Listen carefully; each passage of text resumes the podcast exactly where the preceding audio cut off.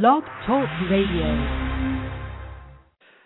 Hello, this is Gigabit Nation, Blog Talk in Broadband Talk Radio. We are here today to help uh, our listeners from public, private, and nonprofit organizations uh, in their efforts to get broadband every place it needs to be. So today's topic, we are going to look at um, what some might consider a uh, u- unique approach to funding broadband networks, uh, which is having local businesses step into the breach and, in essence, do locally what Google is doing in Kansas City. In other words, having an interested uh, business operation uh, come in to help a community uh, finance and build a broadband network, which then allows them to take advantage of all the benefits that the broadband offers. So today, uh, my guest is Pat Kennedy, who is the uh, CEO of OSIsoft, a uh, software company in San Leandro, California. Pat, welcome to the show. Thank you. And so we're just going to jump right in here and and get a little bit of background and history and and move the discussion, you know, right into how we can get, you know, more businesses like yours involved. But let's start with a little bit of background. What does um, OSI do, and then how did you come to this point of deciding to uh, build a network? Okay. Uh, well, OSI Soft is actually a fairly old company. We started, I started the company in 1980, and for a software company to be 32 years old is uh, a bit of a gray beard. but I uh, had, yes, I had a uh, uh, company. I have a company in San Leandro, California, and since we are software based, we're heavy users of the network and all things computing.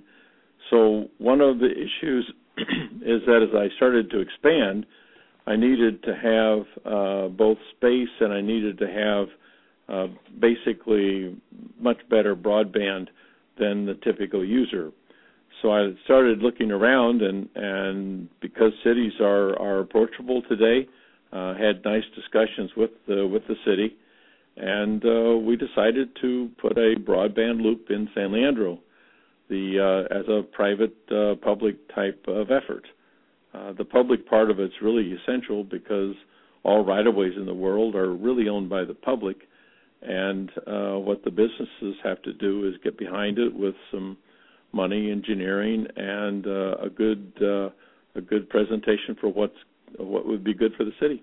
Mm-hmm. Now, did you do any kind of um, needs assessment uh, to determine the you know the viability of this as a business. I mean, clearly, you know, you you have a defined need, and probably if there are other technology uh, companies in the area, that they would have a need as well within the community. But uh, what what did you do, or did you do anything to look at the the financial viability side of this? Well, the short answer is no, uh, because the primary customer, of course, would be my company, and I knew I needed it. But also, it's it's just so clear that the with the uh, great explosion of data and the function, and we can see, uh, and in the telecom end of it, you can see the, these limits on gigabits, and at the same time, expansion of, of wireless capability it was just going to happen that in order to be into the into the next generation city, the city has to have good, solid broadband service. The telecoms are excellent at serving homes, but I was specifically focused on businesses and industrial. And sometimes it's just not cost effective for the local phone company to put a, a line into a warehouse that is uh, two acres. Hmm. Well, I think we, you know, a lot of the people that listen to the show can identify with the, uh, you know, the difficulty in getting incumbents to understand the uh, the business case. But from your perspective, is there a um, like how do you do the, the cost analysis? I mean, is it you know strictly that whatever you are investing, you will get back, and then everybody else who who benefits is like bonus bucks, or how, how do you do that the thinking on that one? Well, well, not not it, it doesn't have to be that focused. I mean, I own property in San Leandro, so as it improves, uh, my property appreciates. Uh, my business uh, gets benefits from it, um, and also just the the uh, with the partnership with the city who had existing conduits. Uh, costs are fairly low for what I'm going to accomplish. So I frankly never really looked at the the payout numbers. The interesting thing is that literally the week I started this endeavor, I went to an ATOA conference and they warned, "Don't do this. Uh, build it and they will come." Uh, but uh, I, I decided that would be the best plan. So I built it, and uh, the people are starting to come. Hmm. So, what kind of folks have showed up uh, or have showed interest in this? Well, it's interesting. The, you, I didn't think too much about it when I started, but there's certain businesses um, that that just die without uh, very very high throughput bandwidth. Uh, just to give an example, we ran into a small uh, production outfit that was doing uh, videos for these NFL football games, and San Leandro is an all copper city, so um, literally all they could get were T1s, and they had a lot of them. I, I don't remember now how many, six or seven, but it would still take them all night to transmit their product to the user. And if you look at what cameras are doing, and frame speed, and number of cameras, and the uh, resolution, that's only going to go up. He's uh-huh. using a uh, what's called a Red Epic, which is a fifty-five thousand dollar camera that takes uh, 5K pictures uh, fast enough uh, to show as a movie. Hmm. That's um, wow. That's that's pretty interesting. So let's uh, look a little bit at the the the, the process, the the planning process. What you know you decide that okay running the fiber would be a good thing. You you figured out that you know partnering with the city would be valuable necessary and valuable uh because of the access to right of way. Then what what happens? Do you pull in a a, a planner a, a uh you know a third party contractor? I mean how how do you get to the next step then? So this in uh, uh is a little bit unique in that uh in the plan I'm using in San Leandro, uh, we're all just funding it internally, so we didn't have to go through the funding step, which is all always a, a that's a big deal. It's it's very very difficult to justify funds on infrastructure projects because you have to say if we build it then this will happen and I don't know if people don't believe but infrastructure pro- projects are really hard to fund. Mm-hmm. So I'm funding it but then what happens is that because it is a public-private partnership. It, it it has to go through the public hearings. We have to discuss it. Everything is completely open and above board. And frankly, I went through uh, two or three public meetings and three actions of the city council, and I never had an objection. And the council voted 7-0 every time. But it does take about six months once you get to that level and the council makes sure that it's a value to the city as well as a value to to me, then we start working. And because the city's a partner, the the work goes much much more rapidly because when you start to do things like uh, put conduits in streets and use the public right of way, the the permitting process let me say city to city or city to Caltrans or city to train company is far more efficient than private developer to city. So really, the city has been uh, a key partner in this whole in this whole endeavor. Mm-hmm. Then um, you can definitely say that there's a there's a strong there's a strong case for that. Could you envision where the um I don't know the politics of an area might get in the way. I mean, clearly in in your uh you know in California in general there isn't the same kind of hostility toward uh, municipal projects. Now I, re- I realize this isn't a municipal project, but there's a certain you know sort of incumbent entrenched mindset that could you know try to nuke any kind of city involvement at all. Do do you, do you see that potentially being a, a problem or or not? No, it it could be a problem in the in the city private partnerships. There's a very definite role of the city. They might not be paying for the fiber, but they have a role. And I would go so far to say that if the city isn't behind you, don't even start. mm-hmm. because these are not things that could be done like a shopping center because it's uh it's it's it's just not something that's easily understood because it is truly infrastructure. I was giving a, a presentation to some developers on what broadband meant to the city and what would happen and finally one of them just piped up and said, "Oh, I understand. It's like building a big building without a road in front of it." I said, "That's it. The next generation manufacturing office is going to be broadband based, internet based, and my prediction would be that in 5 years if you have uh, space that doesn't have good broadband access, you're not going to rent it. That I would definitely say, uh, you know, is a truism. I know that down in Santa Monica, uh, California, which is I think comparable in size to um, San Leandro, they they they started their network as a uh, government communications replacement project. I mean, they, they they got rid of a lot of old communication technology, and eventually evolved to to services that went to the uh, business community. But one of the things that happened recently was they made a concerted effort to reach um, property owners, commercial property owners, and sell them on the notion of getting fiber inside of their buildings.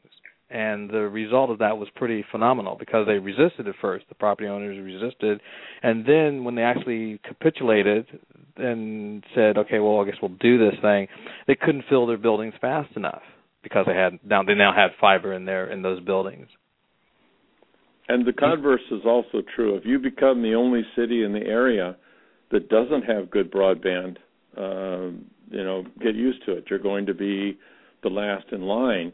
And one of the issues, I live in the East Bay. San Leandro is in the East Bay of the Bay Area, and it is not as well served as the what we call the peninsula, which is mm-hmm. uh, San Francisco and South, and Silicon Valley, who all have great infrastructure and fiber and power and all the things you need. The East Bay is more the industrial areas. It's the big warehouses. It's got great transportation and infrastructure for manufacturing, but uh, there's very few, for example, data centers uh, on the east side of the bay. Hmm. So, in in your in your mind, this is more than just the, the the party line about if you don't have broadband, your city will suffer. You're you're looking at it up close and personal and finding that to be a truism. I I think that's absolutely the case. I have uh, my company is about a, a quarter billion a year. We were just uh, given the President's E Award for exports I have 815 people. I operate in 115 countries. And frankly, if I couldn't have gotten some good broadband, I would have had to move. Because as a software company where we're distributed around the world, we use teleconferencing, we use all sorts of, of telecommunications. Uh, I can't afford to pay $10 million a year for having the kind of communications I need. Mm-hmm. So so so definitely folks need to get on the the stick and um and and see the and see the light.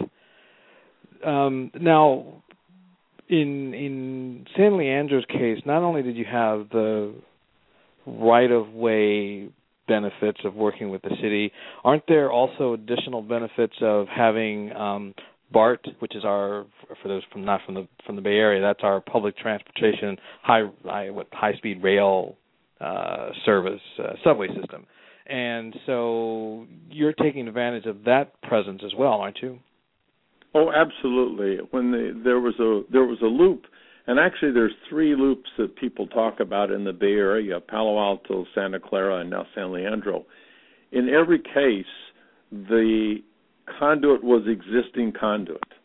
Uh, in the case, for example, of Santa Clara, it was an old fire alarm system. A hundred years ago, they used to wire the fire alarms into the fire station. And so the power company over there was able to take that infrastructure and run fiber around it. In San Leandro's case, this was a project done maybe 10, 15 years ago where it was under a, a transportation project where they wired in all of their uh, their street lights. The issue was though that it didn't go anywhere. It was a ring that that ring the city, but it was basically communication around that ring. The great thing about BART is that BART comes right through San Leandro. It's got two different stations, and BART will uh, lease you dark fiber. Very, very few companies will do that, and that's absolutely necessary to get a city wired or wired up to where it has world-class broadband. Is that you have to have some ownership of the fiber to get out of the city uh, without basically having to go on the public infrastructure. And let me give one example of that. If you had, for example, two buildings, which I do, in the in the area, and you want to have them both on the same network, we run as our backbone network. We run 10 gigabit service. Mm-hmm. So if you were using standard telecom and you didn't have your own fiber, you'd have to go out to the telecom, go to their NOC, and then back into the second building. So you'd be paying both up and down, and you'd have to have speeds that aren't commonly available uh, in the city. So this is a great benefit for me. I can I can take any buildings in the loop and I can fiber them together and have them act as one. So that takes dark fiber, and that's where the BART BART people have been fantastic. Is that they they have a business uh, leasing uh, bar, uh, dark fiber. Mm-hmm. Now, how common is that to find a public transportation system that has um, that has its own dark fiber? It's becoming more common. It, it, it I guess in uh, when I started, it wasn't so common, but most of the uh, train companies, high speed rail, they're looking at how to monetize their investment in their infrastructure. Mm-hmm. And they don't necessarily ring a city, but they tend to go from city to city. So they're a very important part of the equation. And I know that most of the uh, train systems in the Bay Area uh, actually run uh, fiber down their tracks. Interesting. So it's basically there's an effort then to incorporate fiber as as part of the infrastructure, and probably in some cases wireless too. And I'm thinking of Amtrak now, which has wireless on all of its train, not all of it, but a number of its trains going up and down its corridors. So, so if you have um, rail systems that are in, um, incorporating fiber and wireless, then your approach, your strategy, you know, you, you know, the, the local business taking advantage of the opportunity can then tap into that existence of that infrastructure to benefit everybody involved. Because now, if I'm again, if I'm following the, your your your point correctly, um, these rail systems that are incorporating this um, infrastructure now have an opportunity to make a little bit of revenue as opposed to it just being something that they use internally. They can use it internally, and hey, we have this excess access. Let's go find someone who wants to tap into it. They, they, that's correct. Now, one thing about the wireless, keep in mind that when the wireless gets back to the tower, that tower is fiber connected. So they really, they're not competing strategies. The wireless is a way to distribute this information once you get to uh, to a particular area, but to take that traffic and take it down from one city to another to a data center and out into the rest of the world. That's all fiber. So actually, to have wireless, uh, good wireless, you pretty much have to have good fiber to pick up those towers and bring them back. Uh, there's uh, an effort now on a lot of the telecoms to to start getting uh, fiber, uh, more fiber into these uh, towers, so that there's fewer of them and that they handle high capacity. So mm-hmm. they're really not competing technologies. We use some wireless at Lit San Leandro if we have a, a user that let me say is a half a block or a block away, then wireless, a point to point wireless is a way to get them on relatively inexpensively. And then to improve the city ambience, you have to have zones where people collect. And one way to help people to collect is to have uh, hotspots. So there's a lot of wireless that goes into a broadband project. Mm-hmm. That's uh, that's a good thing, I think, because um, you know we we seem to have uh, it's almost like a religious war between folks who believe in fiber alone and people who believe in wireless alone. And it seems to be the hardest thing sometimes to get people to understand that you got to find some logical way to mix the two. You can't. I mean, I shouldn't say can't, but it probably is not as wise to have just one. You know, it makes more sense to to, to mix it up a little bit.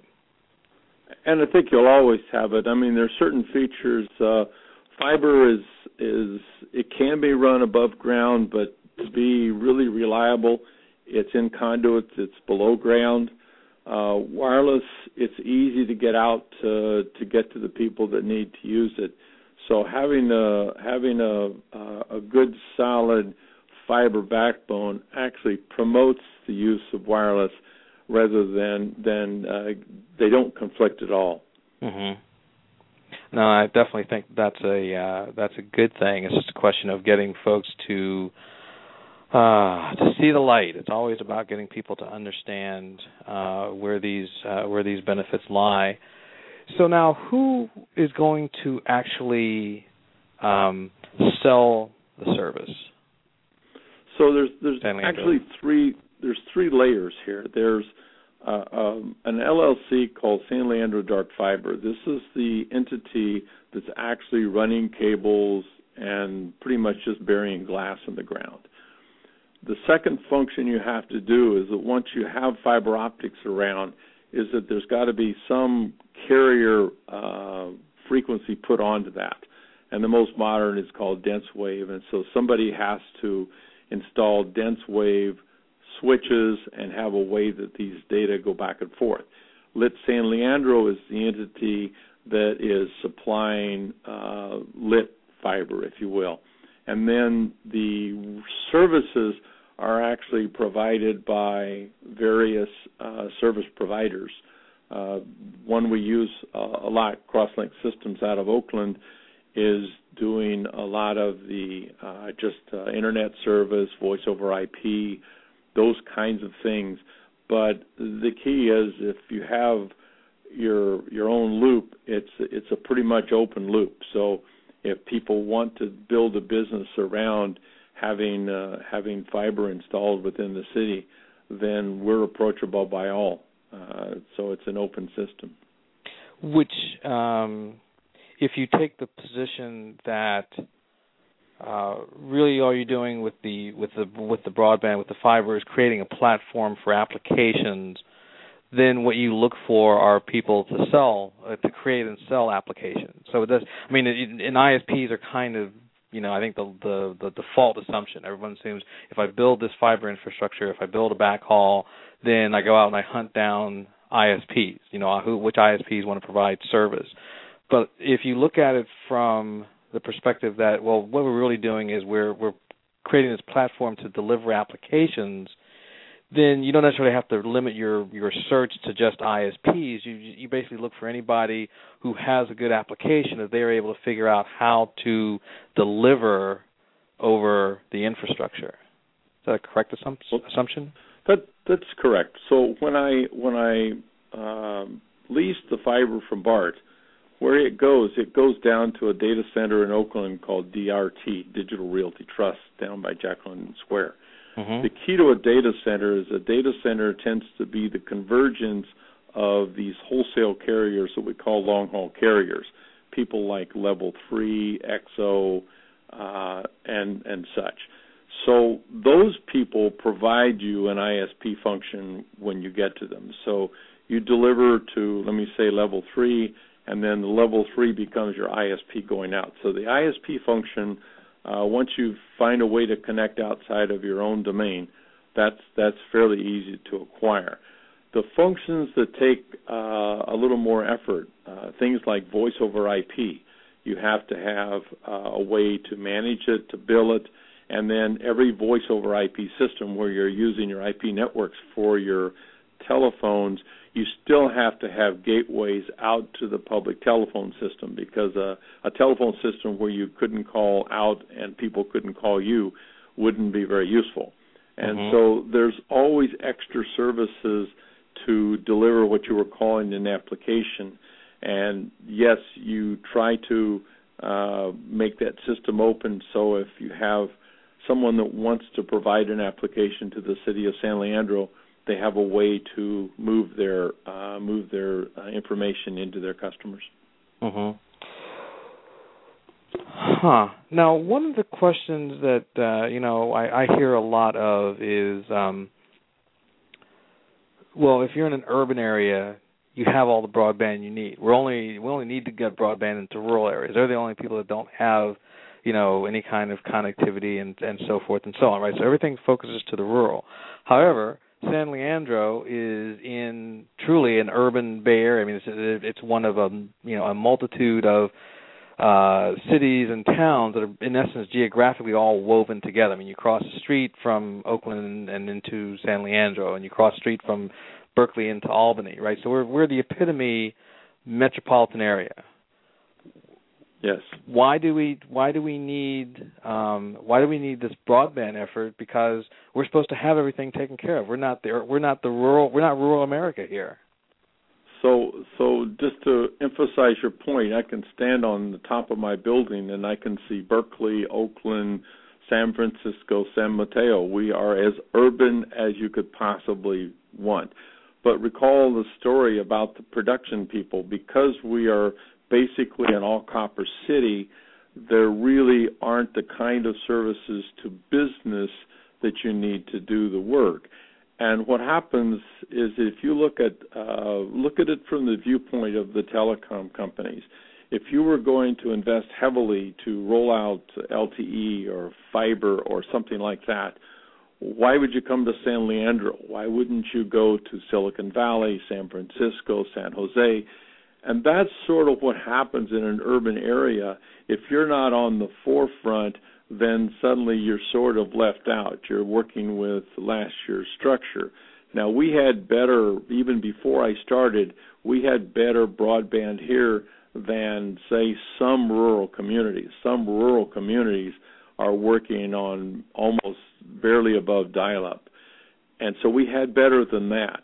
But compared to the kind of circuitry that you find in, say, San Francisco to Silicon Valley, we weren't even close. And so you find these islands within urban areas that need this need this support. That actually creates uh, an interesting problem because the the government is well aware of the problem of rural areas and there's many projects there's funding there's programs to bring our rural areas into the broadband world. But if you're sitting in a city that has copper and they're and they're delivering you a, a, a DSL then there's basically no programs for you. Mm-hmm. so in this way, this was really a business improvement program, and I made it I made it apparent from the beginning when when the first public meetings I would tell people this is not fiber to the home. We're not taking you know fiber optics into people's houses like Google is doing or like some of the other providers are doing. This is for businesses and industrial clients that need to move into the next generation of business and industry. Hmm. So it's a um, it's a I don't know it's a perception issue it's a political issue um, maybe it's a PR issue that the that the urban community isn't seen appropriately for the need that it has because we've seen well, we've gotten so. Sorry, go ahead. I'm I'm sorry, yeah, but it, it's it's more than just perception, and in a sense, uh, and I'm finding this from all of the surrounding communities as well. If you go into an industrial area in Oakland or in Hayward or out in Alameda County, you find exactly the same thing in that we have tremendous advantages in the East Bay in that we have land, we have transportation, we have rail, power, but we don't have this uh, high tech communication. And for certain businesses, that becomes super critical. And I should go back and say, not all businesses. I mean, if you're running an auto repair shop, there are some functionalities. You like to get to the manuals, you like to get to the the searches and things such as this. but is not as critical, for example, if you're running a video studio or you're running animation or healthcare instrumentation. There are just certain businesses that we want to attract to San Leandro that need to have this kind of an infrastructure to run. Uh, it's really a different problem than the rural problem, which is generally a communication to the home issue. And frankly, the the incumbents have done an ad, a pretty good job of getting uh, communication and high-speed broadband to the homes. Where it breaks down is that if and and look at it from their viewpoint, if you take a fiber out into a neighborhood and then run copper out to the houses, you might pick up, uh, let me say, a few hundred subscribers. If you take that same capital investment and you move it into a warehouse district, you might see five. So it's really not cost effective to have the same kind of broadband infrastructure for businesses that you have in in the homes. Now, unfortunately, from a city's perspective, the jobs are in the businesses, not in the homes. So, mm-hmm. for job growth and for industrial growth and for development, then this infrastructure is needed. I have just as a, an aside, San Leandro has a long history of doing that. Uh, 50 years ago, the city of San Leandro built their own sewer plant so they could attract light industry. And it worked very well. They attracted all these light industries, and it became the city of the lowest tax rate around. And actually, our taxes didn't actually go down with Prop 13, they were already very low. Uh-huh. But now what's happened is that those kinds of industries have moved on, and we now have to do the same thing and cater to this next generation of industry and frankly, a lot of that's in information systems and broadband. Right. Now, even even even saying that, I think if you take the long-term view and you sort of look at your you know your auto mechanics and those kinds of traditional blue collar businesses where you have to you know bring your car in and so forth and so on um I think won't there come a time when broadband is going to be a factor for them because I might want to visually see the operation before I bring a car somewhere. I might want to see what the progress is, or I might leave my car off. I mean, how many times do people, you know, you leave your car off and then you have to kind of come back and and find out what they've done, and you know, and the, and the guy like brings out these parts and shows you, well, you know, this isn't working, that's not working, or whatever, right? Well, you could do a lot of that via the via the internet if you have a fast enough connection, wouldn't you? That that's absolutely correct. In fact, I I didn't mean to to mislead. Two of my first three customers, one's the Chevy dealer and one's the Ford dealer. Okay. because what happens is it's not just the spare parts. It's like searching for those parts. There are uh, updates that come out on a routine basis. If you think about uh, an automobile, there's some large number of processes on there, and I, I frankly don't know how many, but we're not far away from a time where you know to get your GPS and everything updated, you're going to drive through, you're going to flash your uh, RFID card, and it's going to upgrade all of your systems, and you'll drive on about the way. That kind of an operation is going to require not just broadband, heavy duty broadband. And the auto dealers have been really on the forefront of getting good broadband. They used they you know they put their own satellite system up with Scientific Atlanta 20 years ago. So there is use for them. The businesses that I keep talking or I mentioned earlier is that there's a large group of businesses like auto dealers that would be enhanced by having you know really good broadband but there's another group of businesses that just frankly won't exist without broadband. And I give one example of that. If you think of DNA testing, and I know if you've look, watched TV in the last 10 years, you know all about DNA testing and how they can track the people and look at the character of the of the of your DNA. That is now dropped below a thousand dollars a test. Mm-hmm. And we've always said once it drops below a thousand dollars a test, it'll become a standard diagnostic procedure. And if you read, it's not only going to be a standard diagnostic procedure, it's going to be a standard treatment procedure. Right now, the 800 pound gorilla for DNA testing is actually Beijing Genome Institute in China. And the way these analyzers work is that they'll put out a file that's 300 gigabytes. It'll put out a file bigger than your total monthly uh, allowance on on some of these these uh, broadband systems, and it's so much that most of the DNA analyzer machines actually put that on a disk and they mail the disk. Mm-hmm. So now, if you look at next generation healthcare, where these DNA analysis for a hospital system, they're going to have to be like Stanford. Is that you have an image, you have a test, it's in your doctor's office before you get there. That's going to be very high throughput. We're not talking about 100 megabit. We're talking about gigabit and 10 gigabit lines. Mm-hmm. A lot of people understand that. In fact, in, in right now, the Office of, of Science and Technology, which is the scientific part of the White House, has a program it's sponsoring called US Ignite, and this is a sweet series of hackathons where we're trying to find what are these gigabyte applications that are coming. And so there's a lot of work going on. The United States still, uh, our competitive advantage is intellectual property. Mm-hmm. And that means that if you're going to participate in that, then you truly have to participate and not run over uh, a little tiny link into into uh, a system that doesn't satisfy your needs. Hmm, okay. Um, no, I definitely, I definitely agree with that. That we have a, um, we we have, I don't know, a, an evolutionary potential. In other words, where we are going to evolve to, that a fair number of people get, but I think a lot of folks don't, and and so subsequently the need.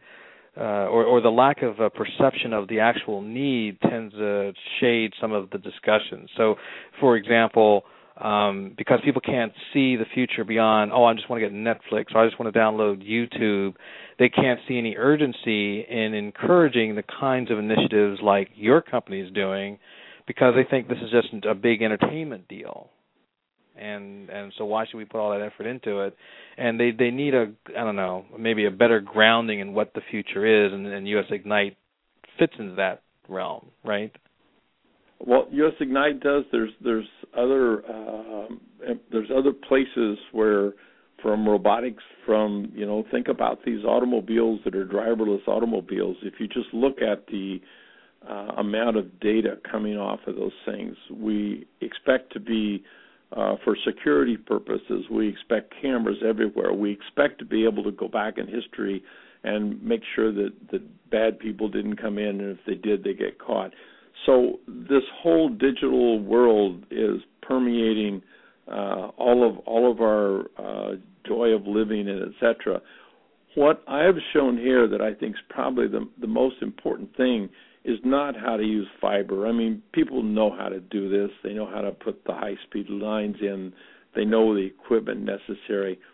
What really the contribution I think I'm making in San Leandro is trying to show people that there's ways of putting these things in. They're they're not uh, they're not taking a huge amount of money. They're fundable locally, and we can get on with putting these things in. We don't have to wait 10 years for the next big uh, program, uh, as we know some countries are doing. They're rolling one gigabit uh, internet everywhere for the whole country. But I have news for them. It's so slow for a government to do that that by the time they get that one gigabit in, the world standard will be 100 gigabit. So we have to get the entrepreneurs out there uh, helping uh, move our economy on and utilizing this kind of uh, technology. Mm-hmm. Let's shift a little bit, put you into the consultant mode here. Um, if you were talking to other entrepreneurs, people that have businesses similar to yours, you know, in size and focus and whatnot, um, how would you advise them to move down this path? Of, of in other words, of, of being the buyer, or being yeah. the, the driver of a, of a broadband build out. Well, the fastest and easiest way is to move to San Leandro, and I'll take care of them. But if they have other reasons that they'd like to stay where they are, the first thing I would do is that go down and talk to your city.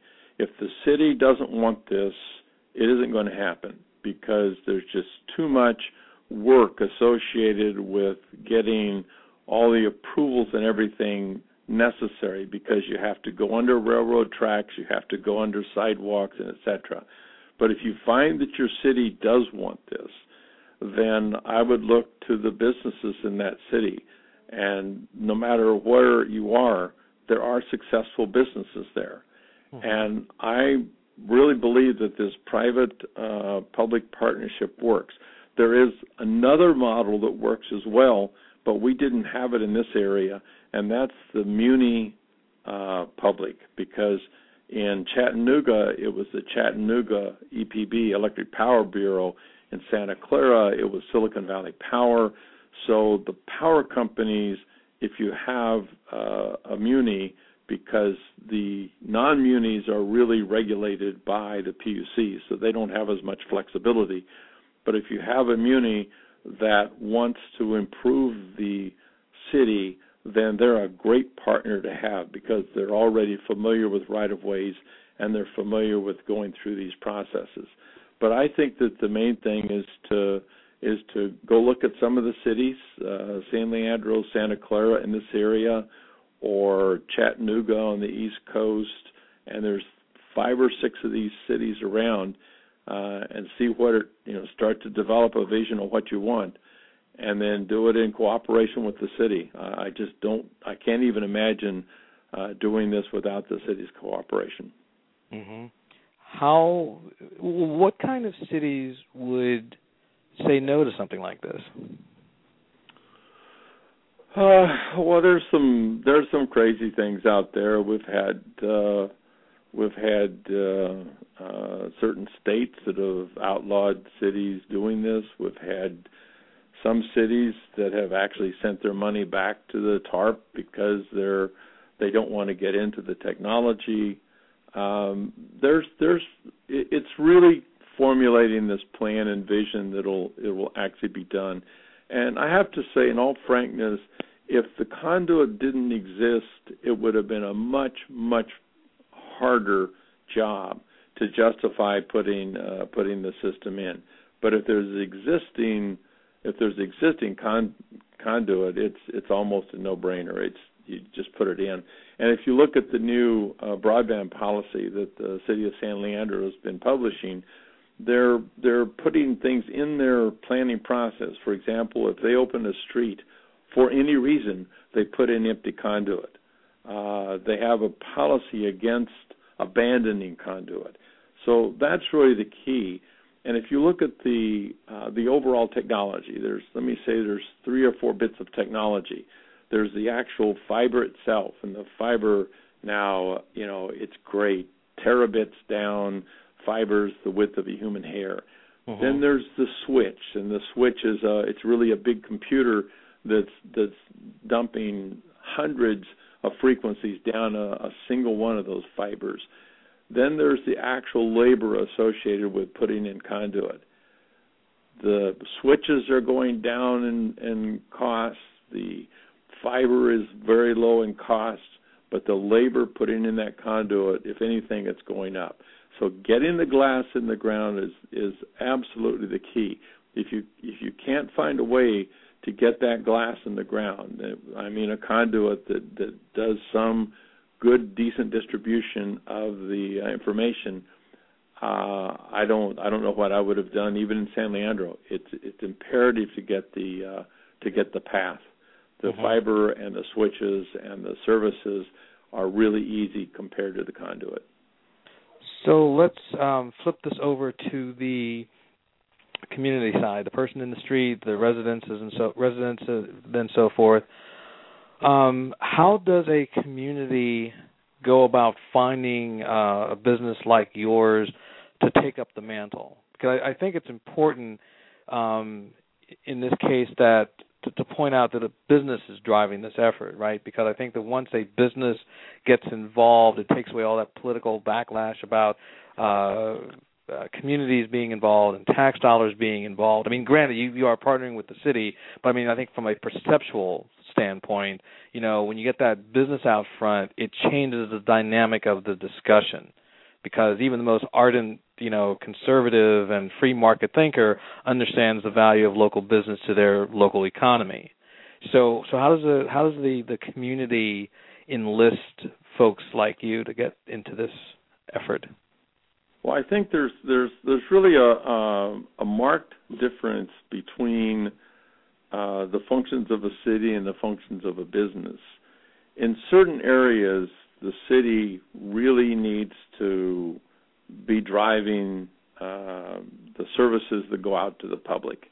In other words, I want to make sure that my house, which happens to be in San Leandro, gets the best uh, broadband, gets the best functionality that I can get. And sometimes this takes a city to uh, recognize this and work with the local carriers. A business has a completely different goal, and that is to, you know, manufacture, uh, service, make jobs, make money, and etc. So, so really, what a, a private citizen has to do is that they they really ought to see what sort of uh, vision that they can uh, either create or support within a city. And, and I have to say, there's a lot of people in city and state government that absolutely get it. They absolutely know that this is the future. But sometimes what will happen to them is that uh, because they are a city, because they're trying to service all of the people that depend upon them, they'll end up with a project to, let me say, run fiber to all the homes. Well, that's not very cost effective. And so now you have to go get funding and you have to convince people it's for the future, it's for the greater good, and et cetera. You may have seen, and I believe it was Palo Alto that already has a conduit in place, but they decided not to go fiber to the home uh-huh. just because it's they couldn't justify it. So, from my purely practical viewpoint, what I would do is I would just uh, exclude the homes, the residences from my thoughts. The the, the current carriers handle that fine. Uh, people get adequate coverage and concentrate on what you can do and think of it as a business development uh, infrastructure investment. And you just have to find somebody at the city that knows the city politics well enough and, and can bull the stuff through. I have to say, I'm the world's worst politician. I wouldn't make it 15 minutes uh, because a lot of the things you do in business, you know, you're not the same. You, you're learning to not manipulate, but you're learning to to pound through a certain area. I mean, it's it's hard to generate jobs. For example, I've generated 850 jobs. It's hard to generate those jobs and then make them sustainable. I mean, it's easy enough for a government to come down and say we're going to build a bridge, whether people like it or not, and people work on the bridge and they build it. But then, if it's not sustainable, if it doesn't generate a profit, it's like you know what do you do next? On the other hand, if you build a chemical plant or a refinery or a power station, you still get the same jobs. You build it, but now that thing sits there and earns money for the next 30 years it keeps hiring people, it keeps expanding, it keeps bringing money into the community. So it's really a different focus, and uh, you have to find somebody uh, or line up or partner with somebody within the city that has a similar vision. And in the in the Bay Area, for example, we have uh, several broadband alliances. They they completely get it. Uh, they're they're looking for ways to to actually create this kind of scenario for the whole Bay Area. And really, all I did is that by paying for it and finding a buried asset, I accelerated the process. I think you could go to any city in the Bay Area, you could describe what we're doing in San Leandro, and they would say, Yeah, we need to do that. There's no question they need to do that. But without the buried assets and without the private money, uh, it would be it would be ten years. Mm-hmm. Now, um, I wrote an article um, actually just last week about the fact that there needs to be a, a broadband champion. Um, in some cases, I know, like in Kansas City, they had a recommendation to create a, a leadership team. but the idea is the same, I believe, which is there needs to be a focal point driving the process. And once you get this thing moving, so like for example, San Leandro has started the, the the project, and now all of a sudden there is this huge amount of interest I I see anyway going on within various groups within the Bay Area, different communities, different cities, and so forth. How does one create or recruit or somehow find a a leadership person who can take the ball within those respective cities and drive this thing forward because without it aren't you running the risk that there'll be a lot of activity but you won't necessarily move forward? Absolutely. And the way i think we tend to uh, think of it as as an individual but there's actually a lot of people in government in cities that understand the overall concept of putting in an infrastructure that supports the future and that would be good for the city they usually don't know how to act on that concept and sometimes it's just a technical issue they may not understand fiber that well i think when i started this one of the biggest questions i would get is what's lit fiber and mm-hmm. how's it mm-hmm. different than dark fiber i mean mm-hmm. it, it's some of the very rudimentary technology has kept these cities from understanding what sort of leverage that technology has on their city once this has been discussed and uh, laid out, maybe as a as a broadband plan, and I, I know uh, again I, I mentioned that San Leandro actually publishes the broadband broadband plan on their web, and that's the great thing about cities. They're completely open. They say everything they're doing. All of their meetings are transparent. So there's a lot of ways to learn about this, but at the end of the day, you have to have enough of the technology background to actually convert these good ideas to a project. Mm-hmm. And in in this case, uh, you know, we are a high tech company, and so we, you know, I've used my own IT group for some of these things. It wasn't their job, but they're very skilled at this stuff. But I think that uh, having some sort of a chief technology officer, chief innovation officer, something where you could collect the technology, appropriately use consultants, uh, do the literature surveys. It, it's I don't think in my year year and a half I've been doing this, I've gotten a tremendous amount of disagreement that this is not a good thing. But I do get some blank stares sometime on like, gee, could we really do that in our environment? So mm-hmm. it, I think it's more of a technical issue uh, than anything. Huh. But then that I think leads to the question of how do we get that person committed? I mean, at, at some point, I guess what I'm looking for is, uh, and, I, and there may not even be an answer for this question, but I, mean, I guess what I'm looking for is there some way that if you know uh, I inspire, you know, I read an article. I'm just you know average Joe or Jane citizen. I read an article and I go, you know, our community needs to do this right? Um, should their their next step be, you know, find ten other uh, citizens to then collectively go to a city council meeting, or do they go to the mayor's office or to the IT, you know, whether it's a CIO, whatever they call it in their city, and then you know launch it that way? Do you think? Well, I know what the end result has. You have to have you have to have a clear understandable vision of what this is and why we're doing it. Right. Now, okay. how do you get to that? It's uh, sometimes there's there's staff that that are familiar with the technology. Most cities have an IT department.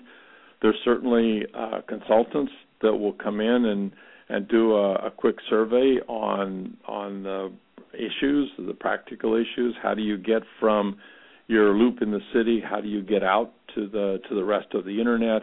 you know, there's some very practical uh, issues that could be determined very rapidly if this is, is going to be feasible. And then you have to have somebody. Maybe that's what you were calling a champion. You got to have somebody that's uh, a cheerleader that says this is the right thing to do. Uh, let's let's talk about it. Let's see how it would affect uh, will affect us here. Mm-hmm. And um, I guess that would be uh, what I'd suggest but uh, you know, I didn't have to go through a lot of that because uh, once once it became clear what what I was aiming for, uh, I got fantastic support. I got great support from the people of San Leandro. I got great support from the city. Uh, it's it's very clear something that if if you don't do it in the way I'm doing it, you have to do it some other way, because you know just think about uh, run fast forward ten years. If you're sitting there with a with a with a one one meg line, uh, a T1 is a 1.54 meg line, and the rest of the world has fiber and their 10 gig lines coming in. Uh, you just don't participate uh, in the in the internet. And today, to not participate in the internet means you stop dead in your tracks and you don't go forward. Mm-hmm. So it's going to be a sort of a combination of uh, I don't know stimulus. You know, and by stimulus I mean different people or different ways in which things will be stimulated to go from oh this will be a good idea to you know getting it down to someone in the right office to kind of kick the ball forward. But I think ultimately um, if the average citizen, whoever listens to the show, says, "Okay, well, we want to do the same thing," somebody has to commit. It seems to um, at least drafting a basic vision, or, or you know, crafting a, a basic vision, to then go and start. I don't know, a door-to-door process, if you will, to find people who will tie into that vision. I, I think so. I think you could you could probably with with the search engines so great these days, you could probably get a pretty good idea with uh, with some rudimentary research on cities are doing and how to do it. But then it's got to be turned into action, and that mm-hmm. action in a in a in a government uh, where you're a government of people, that action is by some sort of collaboration and a meeting of the minds. Mm-hmm. And in my in my um, experience, I there's not a lot of resistance once people understand, but it that's primarily a training uh, and a description and a visioning process. Uh, the actual technology it's pretty straightforward technology. If mm-hmm. you decide to put in a, a fiber from point A to point B, and you, you say, well, if it's underground, it's it's more reliable. Do we need that? And you say, well, yeah. So it's underground. Once you got that tube in there, pulling a uh, uh, uh, cable that's got hundreds of strands in it, or pulling a single strand, it's the same price. So you just pull everything that you can, and then you find a use for it. Uh, it's it's very very much the uh, uh, getting that vision conjured up to where you can get people working on the things that have to be done. And what has to be done is the the basic engineering, the layout of the loop. Then there's got to be right of way documents that have to be uh, have to be drafted and, and taken care of. Then there's some connection between your loop and the outside world. That means finding um, finding fiber that can get you to the outside world uh, and then it's just a matter of doing it. And once you have that on paper, then you also have to have the the champion that goes around and sells the idea, because um, some of these some of these links that people need, you know, maybe they're more expensive than they would expect, but they have hmm. to see the value. I mean, to actually take fiber and link two buildings together, it's it's an expensive proposition, but if you go and look and see what happens when you do that, then for a business they can see where that's worthwhile because in a business you save the time and trouble of people going back and forth, the telecom back and forth, or or in a community too. There's there's a lot of communication that goes on between facilities in a community, and uh, you have to see the value of doing that. And the reason is easy easier for me to work with the business is that a I am a business, and if I can show them where they're going to save money, then they can spend that money on me. That's not as easy with a uh, with a with a, uh, a government because they their payout is to do better for their people, and mm-hmm. that's not quite as quantifiable. Gotcha. But there's there's no quite there's there's some federal standards too. There's there's no question that schools and libraries and police and uh, 911 uh, security cameras stoplights, transportation, all of these things are moving very, very rapidly, and uh, the, the the standards you need for, for example, for a library, are much higher than they were five years ago. Mm-hmm. Great. Well, this is going to wrap up our show, and I want to thank you, Pat, for being here and sharing all these insights.